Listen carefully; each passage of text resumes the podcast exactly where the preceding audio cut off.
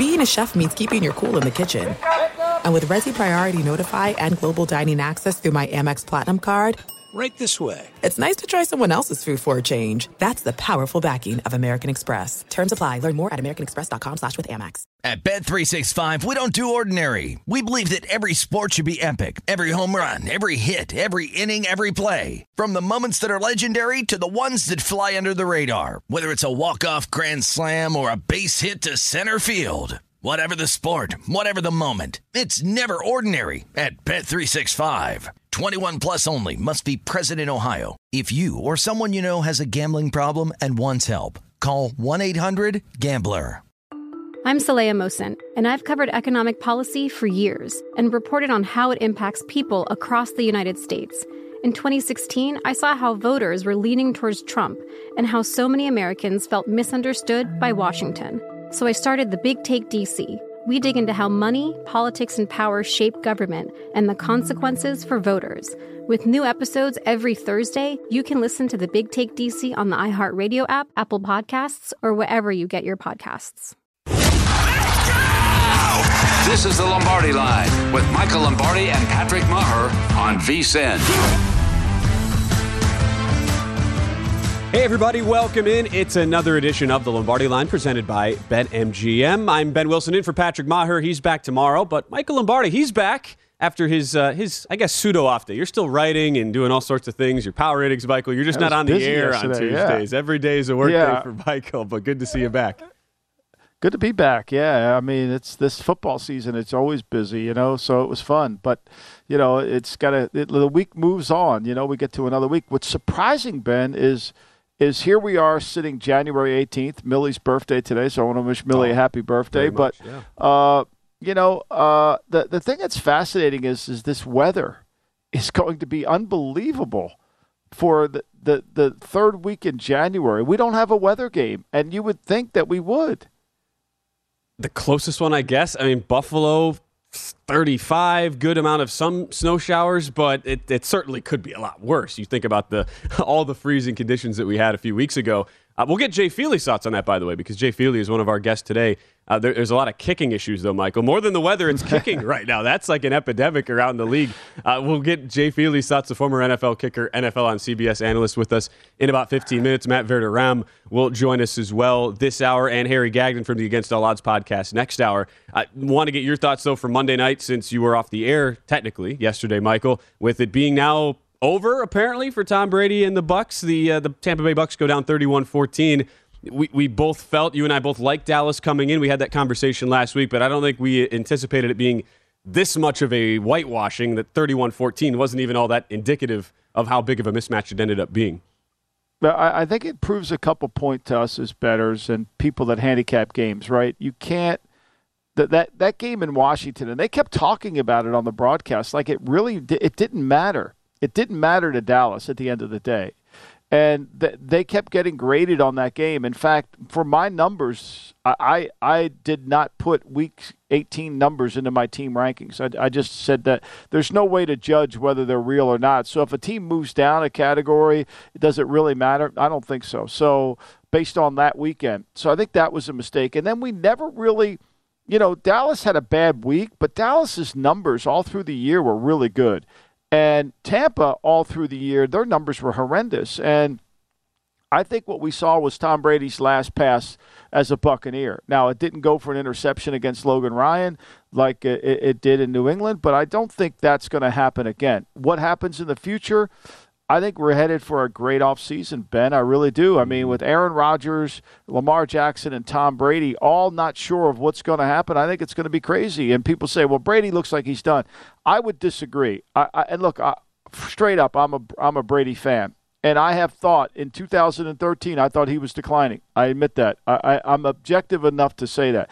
But I don't think what what matters the most to a quarterback – in terms of arm strength and the ability to stay in the pocket. Those two things for Brady still look really good. Now, I think the offense was completely disorganized. I think it was out of rhythm. I think Byron Leftwich is going to really regret turning down the Jacksonville job because I don't think he's going to get another chance. He turned that job down because he didn't want to work with Trent Baalke. You know, I mean, for all the people, you know, that said, you know, that, that Leftwich deserves a head coach, he turned it down. and Pederson took it with with Trent Baalke, and now there's where they are. So I think that's that that's the rub. I don't think he's as I've said all year. I don't think Brady's comfortable in that offense. He doesn't have a slot receiver, doesn't have a nickel back, doesn't have a tight end, and that offensive line never played well all year. Mm-hmm. When the personnel around him is that subpar for for Brady, even even still showing some of the positive signs, it's still really hard to find that success, and it's why you ended up seeing a Tampa Bay offense. It was bottom ten in yards per play all, on the on the season, and bottom ten in yards per drive on average. In Brady's numbers, even despite that, advanced numbers were still top 15. That's pretty amazing considering uh, the lack of personnel around him.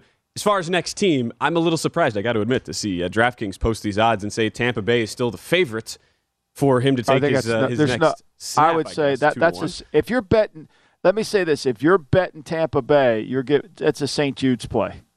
There's no way he's going back to Tampa Bay. There's just no way. There's no way he's living that moment again. Because I could speak from authority on this, from in the sense that when you have been inundated into the Belichickian program, and that's how you're used to having things done, and you get away from it, and you think everybody else in the league does it this way, and then you go somewhere else and they don't do it that way, and you get frustrated, although you made it work but it didn't work. And now with from Bruce Arians to now, you know, to Todd Bowles, there's just to me, I'm I'm shocked that they're the there's no way they should be they're the they're the longest long shot out there.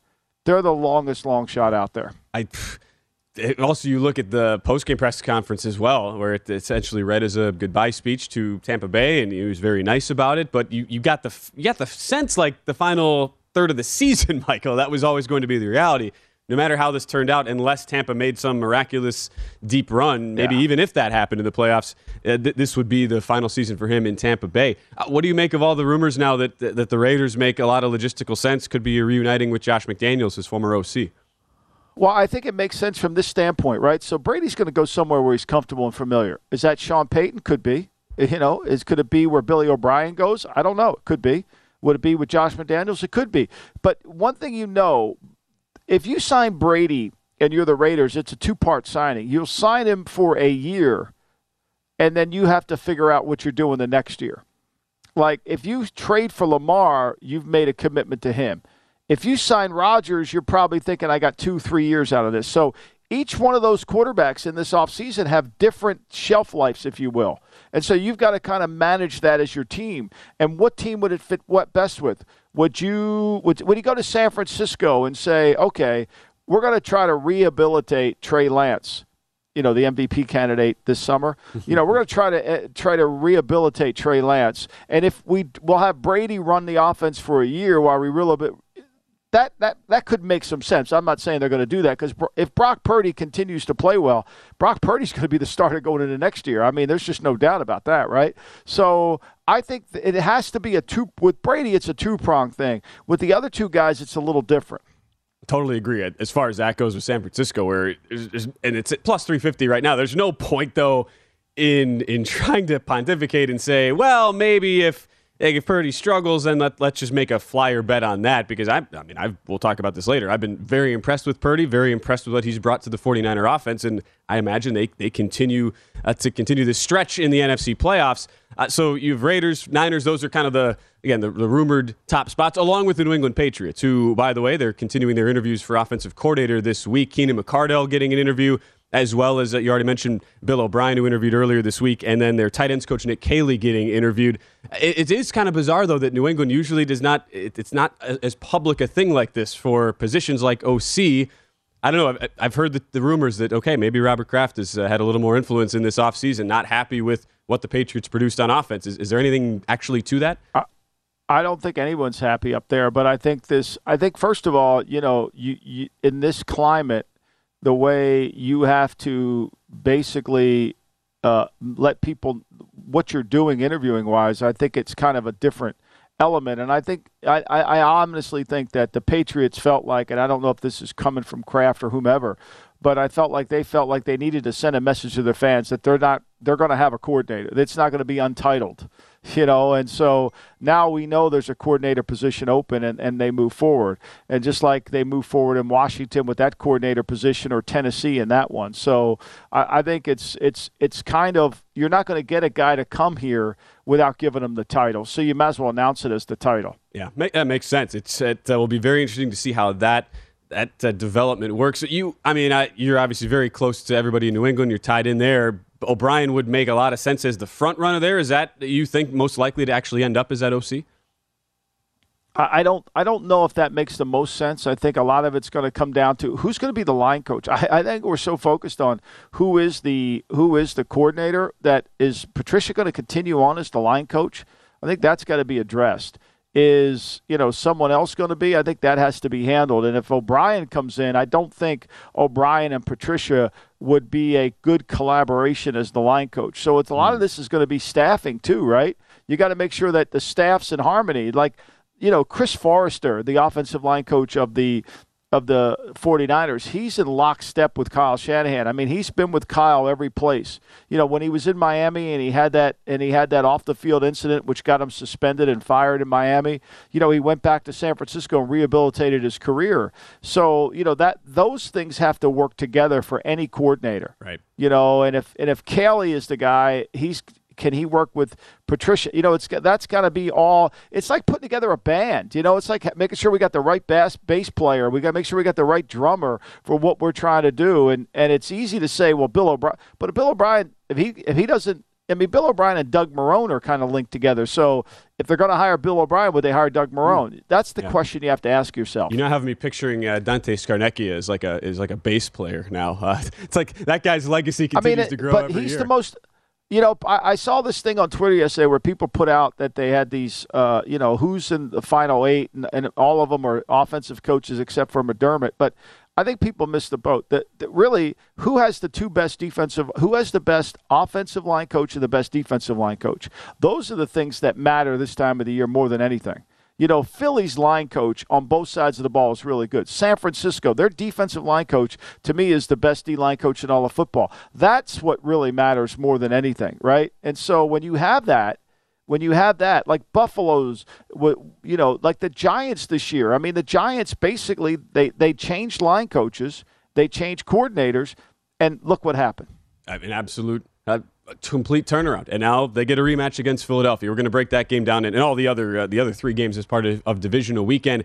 Jacksonville, Jacksonville, Kansas City still holding out eight and a half. You have Giants, Eagles still seven and a half as you record here this morning on the West Coast. Buffalo, Cincy at five market wide. San Francisco three and a half painted across the board against Dallas. Those are your four lines as we get into a Wednesday on the Lombardi line. The kicking discussion though has to be had. Brett Maher had a meltdown Monday night for the oh Cowboys. Evan McPherson has apparently lost it.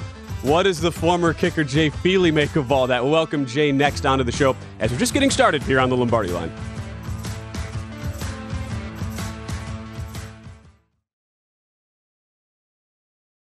This is it. We've got an Amex Platinum Pro on our hands, ladies and gentlemen.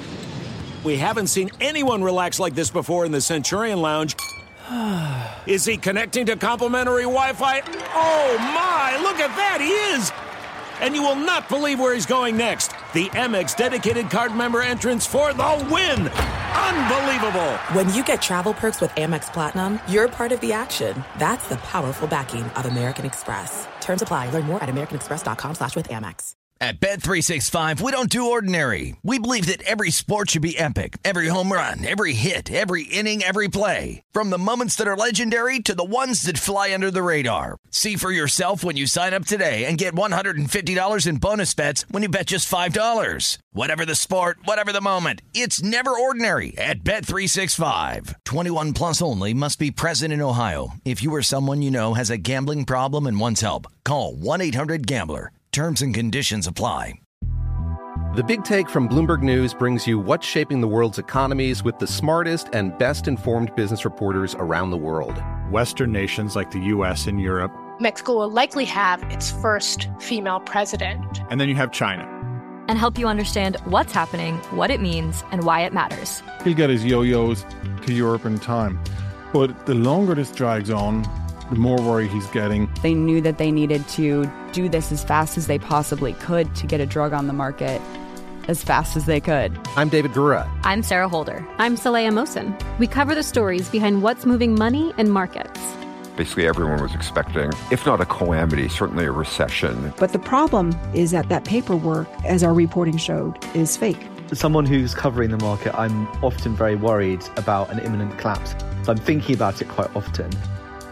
Listen to the big take on the iHeartRadio app, Apple Podcasts, or wherever you get your podcasts.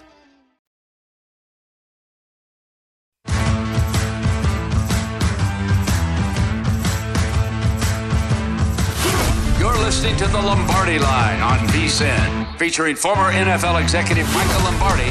Now, once again, here's Patrick Maher. It is time to download Nevada's premier sports betting app, BetMGM Sports. BetMGM is all of your favorite wagering options, along with in-game betting, boosted odds specials, and much more. Download the BetMGM app today and stop by any MGM casino on the Strip with your state-issued ID to open an account and start placing sports bets from anywhere in Nevada.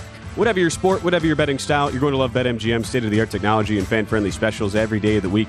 Visit BetMGM for terms and conditions. Must be 21 or older and physically located in Nevada. Please gamble responsibly. Gambling problem? Call 1 800 522 4700. With Michael Lombardi in New Jersey, I'm Ben Wilson here in Las Vegas at our Circus Sportsbook studios, in for Patrick Maher. We welcome now to the show Jay Feely, the former NFL kicker, current CBS NFL analyst, to try to help us break down what's going on with some of the playoff kickers uh, here. Brett Maher, four missed extra points on Monday night. That, I know that, Jay, that's got to be uh, the, the, first person everybody has wanted to ask you about this week. At, at, going back to Monday night, at what point could you tell from watching there was something wrong, at least mentally, there with Brett Maher?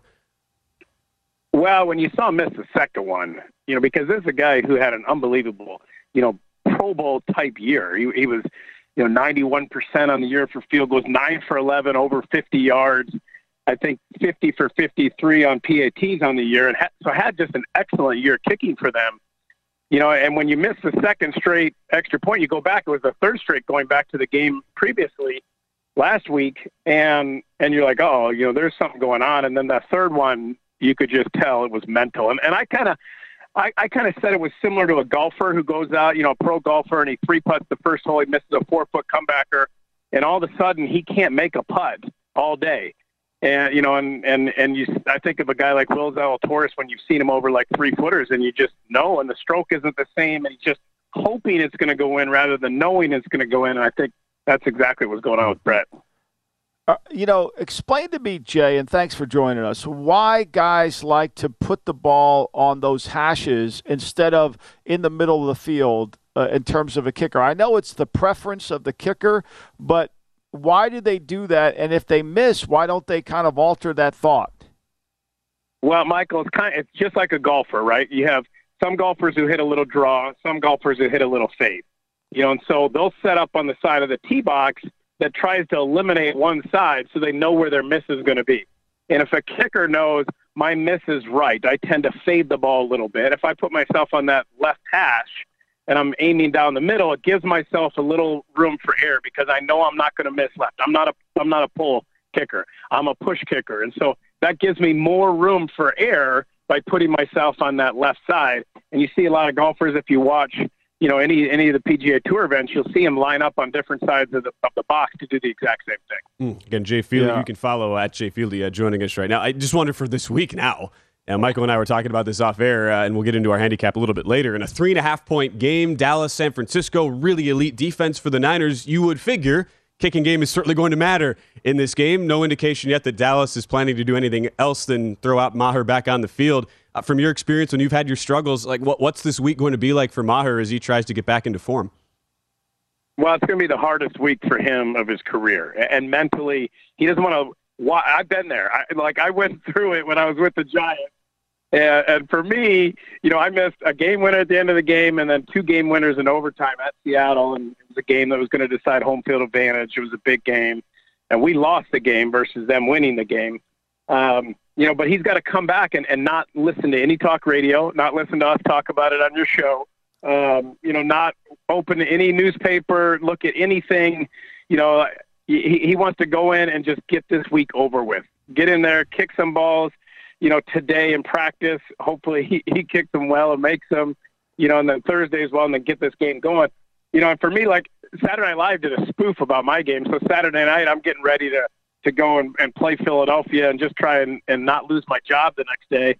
And, and all of a sudden, at like you know 11:30 at night, I get like 50 text messages, and they're like, "Dude, they're killing you on Saturday Night Live right now."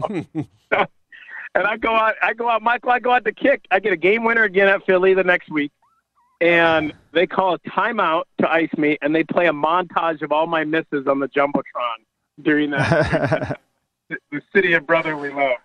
But it's Oh, a they're mental battle for cold-hearted. him.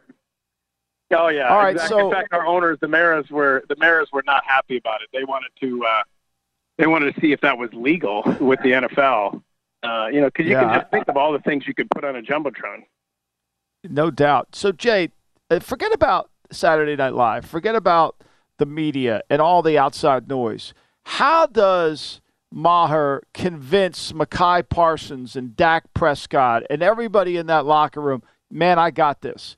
Like, like I said this at halftime of the game, I would have told him to stay out there and practice. Like, you don't need to come in here at halftime. Just keep pra- get your stuff right out there. You know, get that thing going. Don't don't worry about coming in here at halftime. Like, how does he convince himself, the teammates, that he's got this? he can't do anything this week to convince him. And I tell young kickers this all the time. His work ethic and what he did in the off season will dictate how they respond in this situation. So if he's out there every day in the off season doing the lifts, doing the runs, doing everything that they do to prepare himself to be the very best that he can be, then when you go through a game like this, your teammates are going to have your back. You know, and that's the difference between those guys that work really hard versus those guys who are just kind of kickers, you know, and and do as little as possible, um, and and just kind of get by. You know, you, that's how your teammates. My teammates were amazing for me, and and having my back and being there for me, just like they would anybody else, just like they would Dak Prescott last week when he played terrible. You know, or a receiver who drops a touchdown, or a running back who fumbles, you know, and costs them the game. You know, they're going to have his back the same way, and he he shouldn't change anything. You know, like I, I read a couple articles where they were talking about all these things and bringing guys in and putting pressure. Like you need to understand your players. And Michael, you talk about this all the time in your books. Like you got to know each guy and how they respond. Some guys do respond to pressure, and you got to bring somebody in. Some guys respond better to putting your arm around them and loving on them and telling them how good they are. And so you got to know your guy and put him in the best situation this week to help him go out and perform the best this weekend. Uh, Jay Feely, the former NFL kicker, joining us right now on the Lombardi line. What about a, another kicker who it's not been the same struggles like as a Maher, but Evan McPherson didn't miss in the playoffs a season ago. Dude was money as the Bengals made it to the Super Bowl. Look at the stats this year. He's missed five field goals, four extra points, missed a kick last week. What do you see when you watch McPherson? Well, I mean, he got on a roll last year in the playoffs, you know, and, and, and that has that helps your confidence even if you struggle during the season, um, you know, to try and get out there and keep kicking. But you, you look at that Bengals Bills game, the game I'm going to do, and you figure it's going to be, you know, a, a high scoring game, uh, and it's going to be close. And so those points are going to come at a premium. It's going to be in Buffalo. It's going to be windy. It's going to be possibly snowing. So you're going to have elements. Uh, but it is, but it is a turf field, and, and that's always the big, biggest factor for me. I mean, if it's an outdoor grass field in the cold, that makes it really difficult. When you have good footing, like you do in Buffalo on the turf field, that helps a little bit. But that wind is the biggest factor there. Last week there was no wind; it was kind of crazy. You know how nice of a day it was, but uh, looks like it's going to be kind of windy, and and and they're, they're going to need him to make kicks, and they got to trust him, and, and hopefully he can get back to that form that he had last year when when he couldn't mm-hmm. miss. Jay, how much in the pregame? You know, Buffalo's such a freaky, funny stadium. How the wind shifts and moves around. How much in pregame do you think McPherson will get a handle on it when he comes back out to then have to kick something later in the game? Well, I, I'll tell you a funny story. We were playing the NFC Championship. I was playing against Philadelphia. I was in Atlanta, and it was like 15 degrees, 40 mile an hour wind in our face. And David Akers and I tried to kick 40 yard field goals. I think between the two of us, we attempted about 20, and neither of us made a single kick. Like you, you just could not make a kick. And our coaches came up and they're like, "What do you think?" And we both were like, "Well, don't kick a field goal going this way."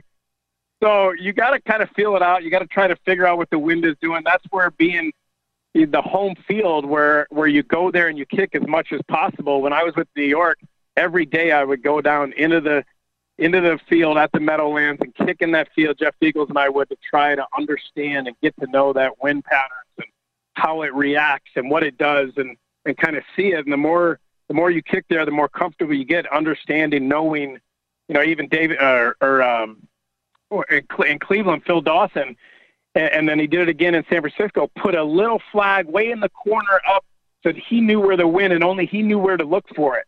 You know, where there was a little bit of an advantage for him in those stadiums because it was his home stadium. I mean, there, there's yeah. certainly a home field advantage when it comes to those kind of stadiums for kickers.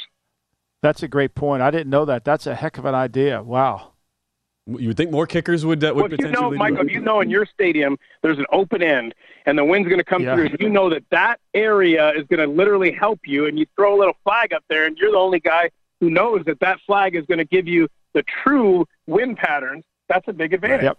And Jay Feely no joining doubt. us, uh, no the doubt. former NFL kicker, CBS kicking handle. So you'll be in Buffalo, right, uh, this weekend, Jay, with Jim Nantz, uh, Tony Romo, rest of the crew. Yeah, I'll be down there freezing my butt off on the sidelines with Tracy Wolfson. and, yeah, make sure you get those yeah, ham warmers, yeah. Jay. Get the Just get those ham warmers, Jay. Jay. Yeah, yeah, well, thank you so much for, uh, for giving me. us some time. We really Thanks, appreciate Jay. it. You're the best. Appreciate you. Hey, good to talk to you guys. Enjoy it. Take care. Absolutely. Thank Thanks you. again, uh, Jay Feely, for giving us some time here on the Lombardi line. That's the one game in Buffalo. Some wind conditions and potential snow showers coming in there. A high of 35 for Sunday between the Bills and Bengals. When we return, we'll turn our attention to the other game in the AFC playoffs. Matt Verderame join us to talk all things Chiefs.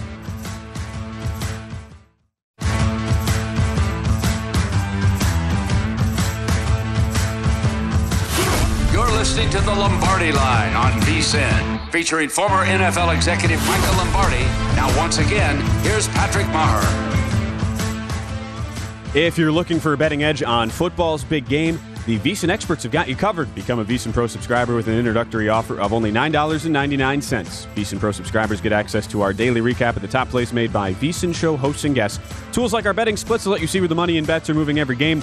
Deep dive betting reports, VSIN betting guides for the biggest games of the season where our experts break down brackets, best bets, and all the big game props. Don't miss out on this limited time offer. Visit VSIN.com slash subscribe today to sign up for only $9.99 and become part of the Sports Betting Network. That is VSIN.com slash subscribe. Again, big thanks to Jay Feely, the former NFL kicker, for joining us, breaking down all the kicking situations going on in the divisional round of the playoffs, both in San Francisco as well as in the Cincinnati Buffalo game. That's where Jay will be this weekend. We also want to turn our attention to a matchup we haven't gotten into yet, Michael. Jacksonville and Kansas City with Matt Verderame, national a reporter for Fansided, who is a part of the Stacking the Box podcast and also used to cover uh, the Chiefs. I know Matt used to be part of that uh, the Arrowhead Addict podcast as well. So, Matt, thank you so much for joining us here on the Lombardi line. Eight and a half uh, point favorite here, the Kansas City Chiefs. What's the biggest matchup you're honing in on as the Chiefs get ready to face the Jaguars? I think it's probably the Chiefs' young secondary against Jacksonville's receivers. You know, not that Jacksonville has anybody who's overwhelming, but Kirk's had a really good year coming in. Zay Jones has 82 receptions. Uh, Marvin Jones, a wily vet, and the Chiefs have three rookie corners who are going to play in this game. They do have a vet in L'Jarius Sneed, but you're going to see McDuffie, uh, Trent McDuffie, you're going to see Joshua Williams and Jaylen Watson, all guys who are going to be on the field quite a bit. McDuffie will be out there just about every snap. And so I think if you're Doug Pederson, you're probably trying to fool those eyes a little bit. You're trying to move them around, maybe get them to bite on a move, uh, get a shot down the field, try to get some cheap yards, cheap points. I think for the Chiefs, that's probably the big thing is, is to be disciplined with those with those young corners and not get baited.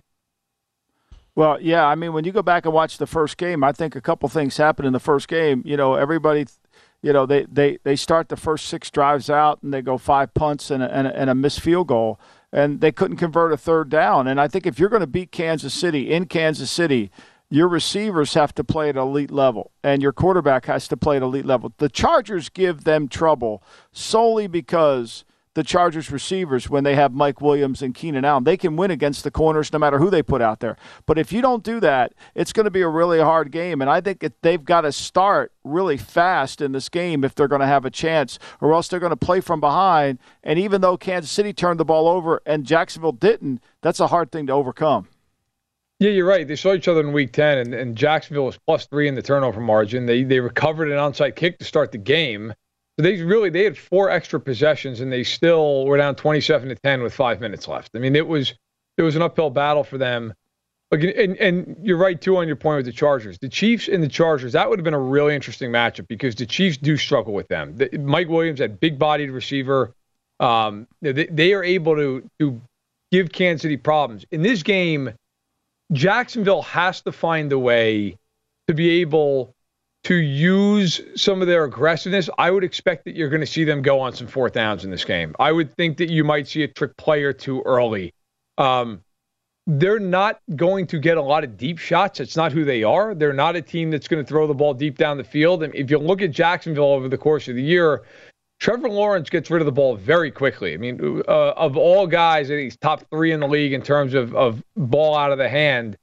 And so if you're Kansas City, I don't know that you're going to see a lot of blitzing. I think you're going to see the Chiefs try to choke mm. off these short routes, force Lawrence to hold the ball, and then let that front work. And that's where I think the Chiefs have a real advantage. Only Philadelphia has more sacks in Kansas City this year, and Chris Jones uh, leading the way with 15 and a half. I feel like Michael and I would set the over under on, uh, Doug Pederson fourth down attempts at what two and a half. Michael shaded over. Yeah, well, I, I, I, I think he'll. I think he knows that. Look, you know, he couldn't stop them in the red area. You know, he couldn't slow them down. They gained they they Pederson won the time of possession in the last game. And you watch the tape, you know, they played it like no turnovers, win the time of possession. The problem is they couldn't convert third downs. And the other problem is is they couldn't stop them in the red zone. They're four for five. Kansas City's four for five in the red zone. I mean, and, and so, you know, and Kansas City had the ball 27 minutes and almost had 500 yards. So they're going to have to get some stops, and they're going to have to be able to to get the ball into the end zone, and you can't play from behind against this team, and it's just so challenging, especially when, when Jones played like he did in the last game of the year against the Raiders. When he's humming like that, mm-hmm. the first Raider game, Chris Jones did not make a tackle or have a sack. In the second one, he dominated. Right, and Matt, it brings up the point of the Jacksonville defense, which finished the year graded top eight against both the run and pass final six weeks, but against basically a litany of backup quarterbacks. When you think yeah. about Zach Wilson, Josh Dobbs, all in that mix. How do you expect that matchup to go now with a huge step up in class with Mahomes and the Chiefs?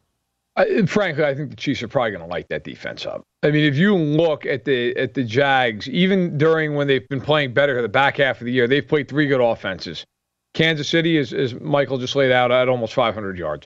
Detroit scored 40 points. Dallas scored into the mid 30s.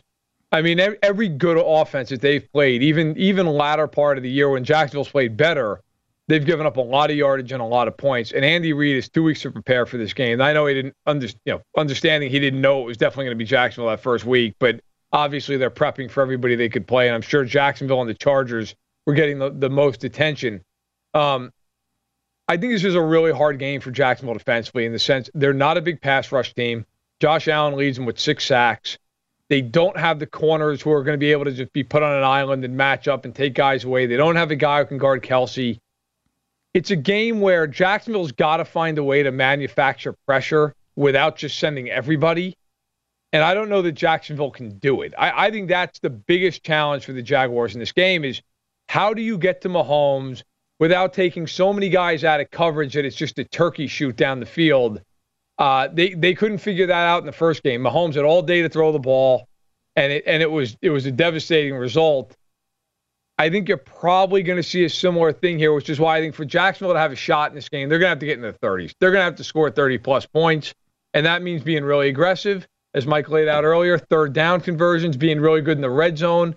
Um, the Chiefs' defense is so-so, but one thing about them, they've been good on third downs. They're top 10 in the league. Uh, that's a big challenge for Jacksonville this weekend thinking about yeah, I mean, where uh, Kansas City's I think at, Michael, is, I think we both we both yeah. feel like this this could be a tight game. Yet Jacksonville's going to have to make a lot of adjustments on the defensive end uh, first and foremost. Yeah, and we say all that right, and we know the Chiefs are horrendous at point against the spread, right? They always kind of have this way. I mean, here they are; they're plus three in that game you know, and, and, and it was I know it, it was uh, it wasn't a close game. It should have been like a forty to ten game the way that's set up, the way they moved the ball up and down the field. And look, Mahomes is is the you can't you you can't plan for Mahomes when he gets down that red zone. I mean, you know, against the Raiders, he was in the red zone eight times all year and he scored eight touchdowns because he makes plays. I think that's going to be the real challenge. And we all talk about you got to control the ball but the problem is they get more out of when they have the ball than you do.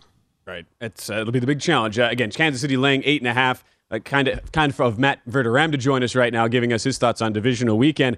Matt, if you assume Kansas City at least wins the game and projected to as a big eight and a half point favorite, who do you see them facing in the AFC Championship game? Cincinnati. I think right now the Bengals are playing better football than the Bills. Like the Bills, since Von Miller's gone out, they have really struggled to get pressure without blitzing. It's been a big problem. Now, to be fair, the big unknown in this game is what does Cincinnati's offensive line look like? Can they block anybody? I mean, that that is going to be the question here. You know, Collins is out. Williams probably going to be out. Cappa may or may not play. Um, th- that is a huge, huge X factor in the game. But if Buffalo can't get home with four, I don't think they can stop Cincinnati. The, the, the Bills' secondary obviously beat up. Hyde's been out most of the year with a neck injury. Tre'Davious White's come back. He's been okay. He's not been who he was pre-injury. I think it's a big ask. And on the other side of it, look, I love Josh Allen, but Allen's had a lot of mistakes this year, like plays that just they kill you in games like this. You can't throw a red zone pick in this game. You can't have a fumble where you're trying to get out of a sack and you should just go down and take the five yard loss. I, I like Cincinnati. I think it's a very good game. I wouldn't be surprised if the Bills won, but I think Cincinnati's the better team playing better football right now. Uh, yeah, I mean, look, I, I I'm with you on it. I I think Cincinnati. First of all, I think Buffalo's defense is very, very acceptable, and you could see it. And I think Josh Allen is a superstar talent. He, he's not a superstar player. There's no consistency. And if Buffalo doesn't, and I'm going to say this all week, if Buffalo doesn't go back to their six back run game where he's involved in the run game, and if they continue to want to protect him from that, Cincinnati will win the game. Five I think point line right now, Matt. Five point. Yeah, line. yeah. I I think the line's way too high. I do. I I, I don't understand why it's five. I mean, I, I understand it opened at like three and a half, and it's moved up since. Uh, it's been bet off. but I I just think it's one of these games where the Bengals. One other X factor in that game, Lou Anarumo is a really good defensive coordinator. They are going to give them a whole bunch of looks that they're not prepared for. Allen has not seen the Bengals yet with this current group. I think it's a really, really tough spot. You're going to go in there and you're going to get looks where, you know, they're going to drop eight. And then on the next play, it's going to look like they're going to drop eight, but they're going to blitz Mike Hilton out of the slot. And now they drop seven. It's a it's a challenge. Buffalo five point consensus favorite. Some books as high as five and a half. A very interesting matchup that we're going to break down more in hour Thanks, number two. Matt. Matt Verderame from Chicago. Thanks so much, Matt. Appreciate the time. Thanks so much, no Matt. Appreciate you. Thank you. Again, give him a follow at Matt Verderame. That is V E R D E R A M E on Twitter. All right, we have to wrap up hour number one. Some personnel discussions from around the league. We'll get into those next. This is it. We've got an Amex Platinum Pro on our hands, ladies and gentlemen. We haven't seen anyone relax like this before in the Centurion Lounge. Is he connecting to complimentary Wi Fi? Oh my, look at that, he is! And you will not believe where he's going next. The Amex dedicated card member entrance for the win! Unbelievable! When you get travel perks with Amex Platinum, you're part of the action. That's the powerful backing of American Express. Terms apply. Learn more at americanexpress.com slash with Amex. At Bet365, we don't do ordinary. We believe that every sport should be epic. Every home run, every hit, every inning, every play. From the moments that are legendary to the ones that fly under the radar. Whether it's a walk-off grand slam or a base hit to center field. Whatever the sport, whatever the moment. It's never ordinary at Bet365. 21 plus only must be present in Ohio. If you or someone you know has a gambling problem and wants help, call 1-800-GAMBLER. The Big Take from Bloomberg News brings you what's shaping the world's economies with the smartest and best informed business reporters around the world. Western nations like the U.S. and Europe. Mexico will likely have its first female president. And then you have China. And help you understand what's happening, what it means, and why it matters. He'll get his yo yos to Europe in time. But the longer this drags on, the more worry he's getting. They knew that they needed to do this as fast as they possibly could to get a drug on the market as fast as they could. I'm David Gura. I'm Sarah Holder. I'm Saleha Mohsin. We cover the stories behind what's moving money and markets. Basically, everyone was expecting, if not a calamity, certainly a recession. But the problem is that that paperwork, as our reporting showed, is fake. As someone who's covering the market, I'm often very worried about an imminent collapse. So I'm thinking about it quite often. Listen to the big take on the iHeartRadio app, Apple Podcasts, or wherever you get your podcasts.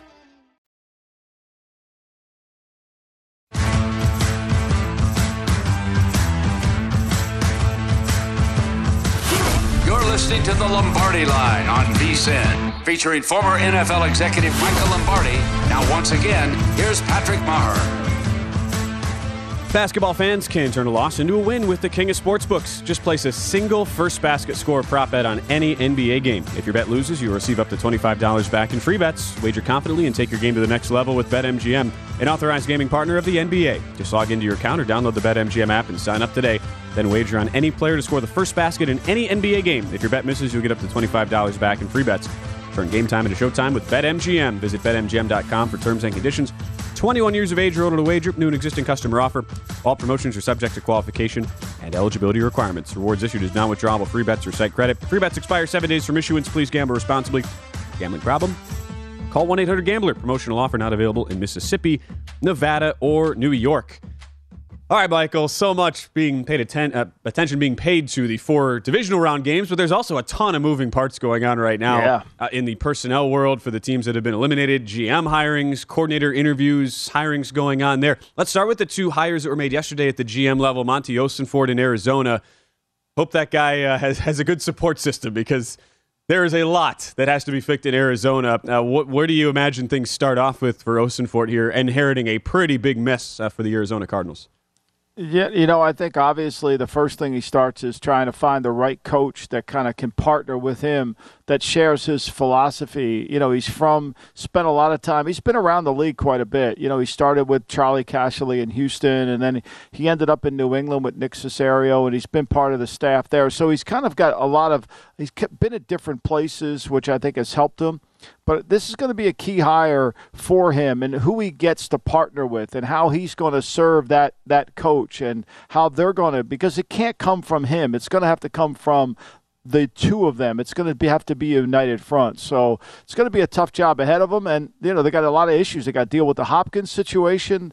They got to get Murray back uh, uh, under control to where they feel like because they can't get rid of him but they're going to have to manage that. And then the, the the task at hand is to repair the offensive and defensive lines. Which, to me, if you just see the team that you have to beat, which is San Francisco, and you see where their line coaches and their offensive and defensive lines win games, you better do the same thing.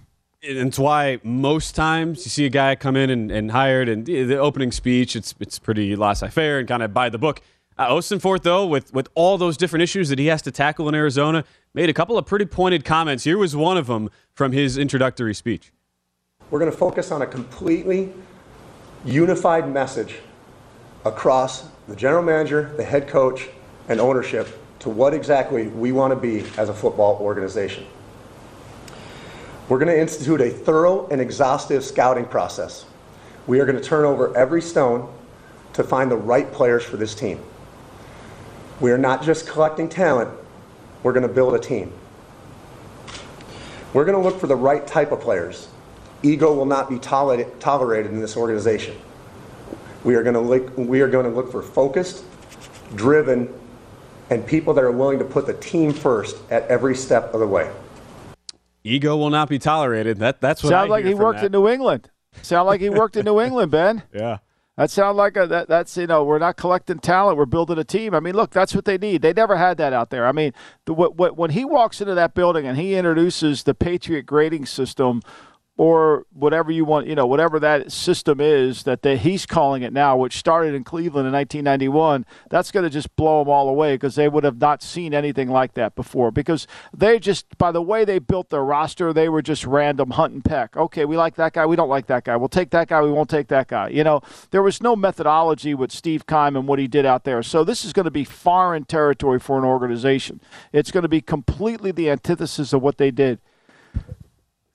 Excuse me, I'm Bless sorry. you, Michael. You're good. I, I, Yeah. I, and I wonder now, like for Kyler Murray. I mean, you're about you. I would think the the he's he's a type of player that needs some tough love, right? A guy who had who has been kind of accused of being coddled throughout the early part of his NFL career. There is some ego going on there. Maybe this could be uh, the, the start of a new uh, new path for Murray, but at the same time, he just got a ton of money. So I wonder how those two things will conflate. Yeah, I, I don't think you're going to change. I don't think you're going to change Murray how he you know, because he's not one of those guys you're going to give him tough love. I mean, but what you got to do is give him rules. Like, look, we're not doing this. And you're going to have to endear yourself to your teammates. You're going to have to give them the ground rules. Like, you're not going to be able to, to kind of, he's never responded that way, but you're going to have to give him the criteria which he has to operate under.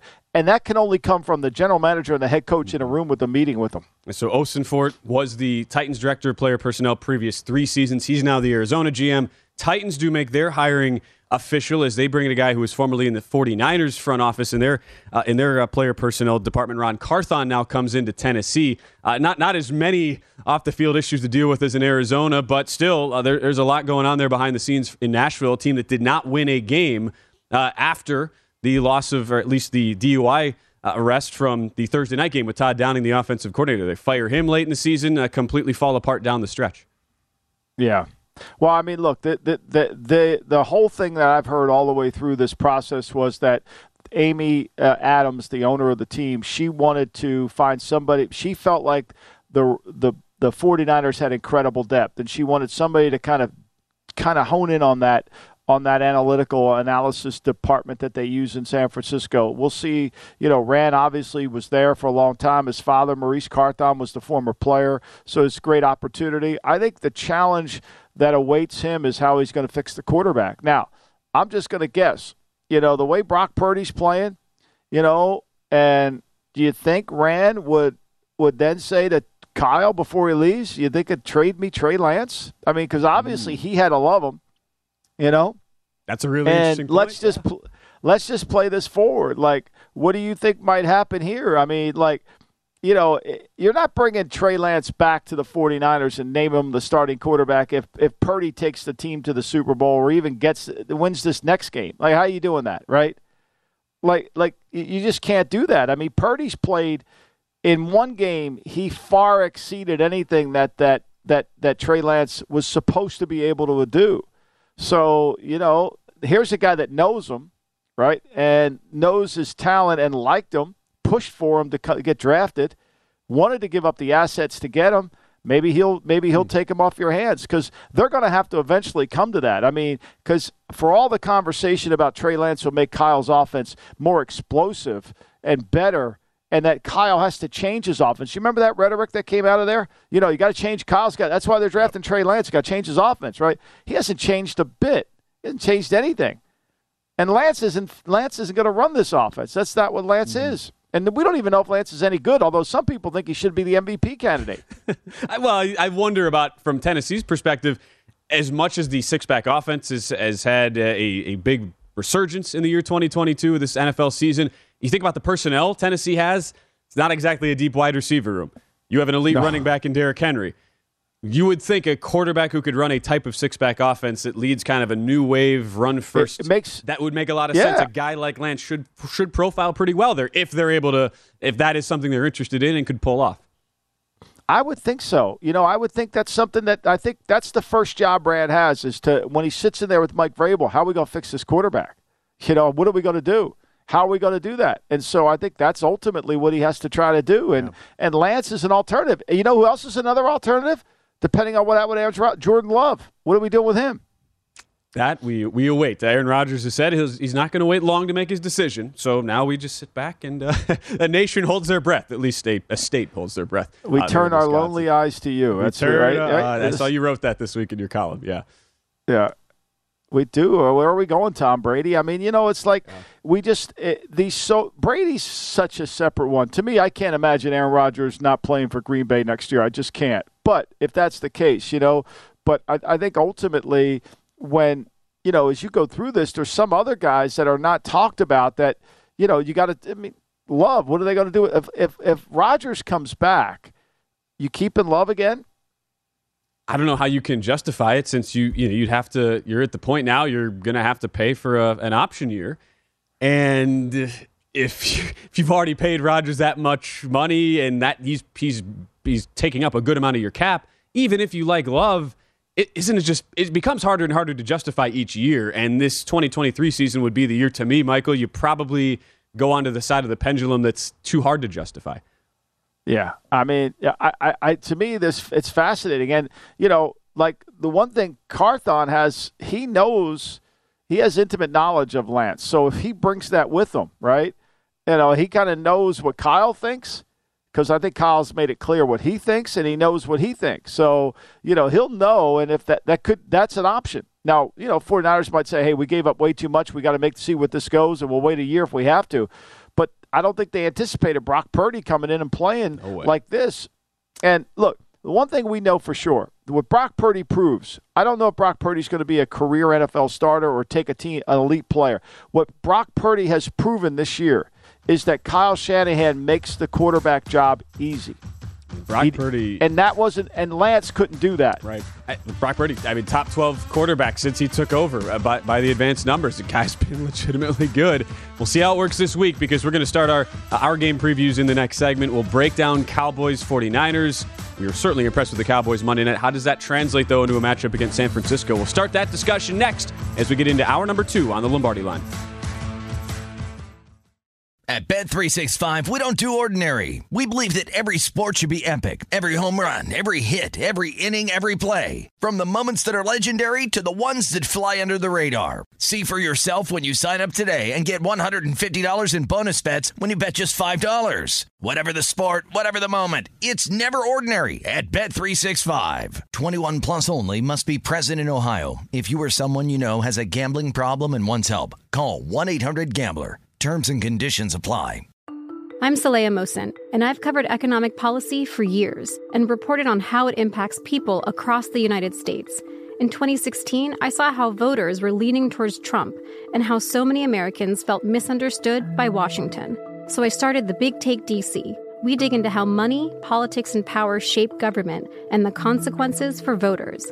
With new episodes every Thursday, you can listen to the Big Take DC on the iHeartRadio app, Apple Podcasts, or wherever you get your podcasts. The Big Take from Bloomberg News brings you what's shaping the world's economies with the smartest and best informed business reporters around the world. We cover the stories behind what's moving money and markets. And help you understand what's happening, what it means, and why it matters every afternoon. I'm Sarah Holder. I'm Saleha Mohsin. And I'm David Gura. Listen to The Big Take on the iHeartRadio app, Apple Podcasts, or wherever you get your podcasts.